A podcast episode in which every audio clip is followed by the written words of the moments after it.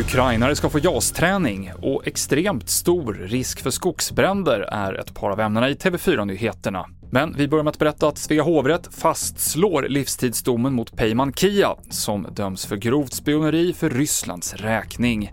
Han har delvis medgett att han har överlämnat hemliga underrättelseuppgifter till Ryssland mot betalning och det här har beskrivits som en av de värsta svenska spionhärvorna genom tiderna.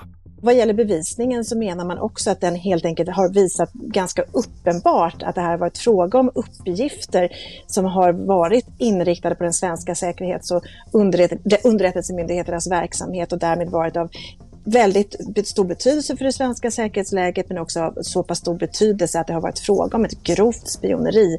Det sa Johanna Björkman. SMHI har utökat varningarna om risk för skogsbränder jämfört med för några dagar sedan.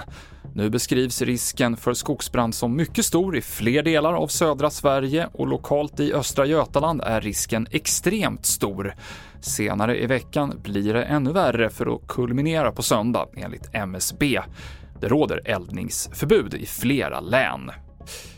Ukrainska stridspiloter ska få öva på att flyga de svenska stridsflygplanen JAS 39 Gripen. Det beskedet ger försvarsminister Paul Jonsson till TV4 Nyheterna.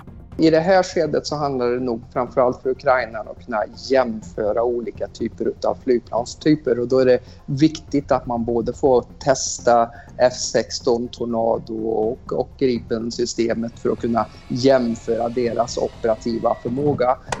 Försvarsminister Paul Jonsson och flygvapnets årliga uppvisning Flygdagen ställs in.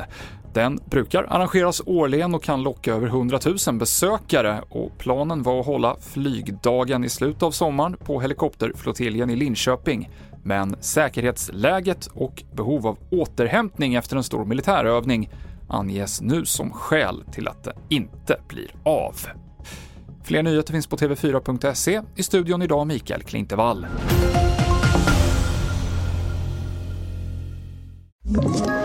Ett poddtips från Podplay. I podden Något Kaiko garanterar östgötarna Brutti och jag, Davva, dig en stor dos skratt. Där följer jag pladask för köttätandet igen. Man är lite som en jävla vampyr. Man har fått lite blodsmak och då måste man ha mer.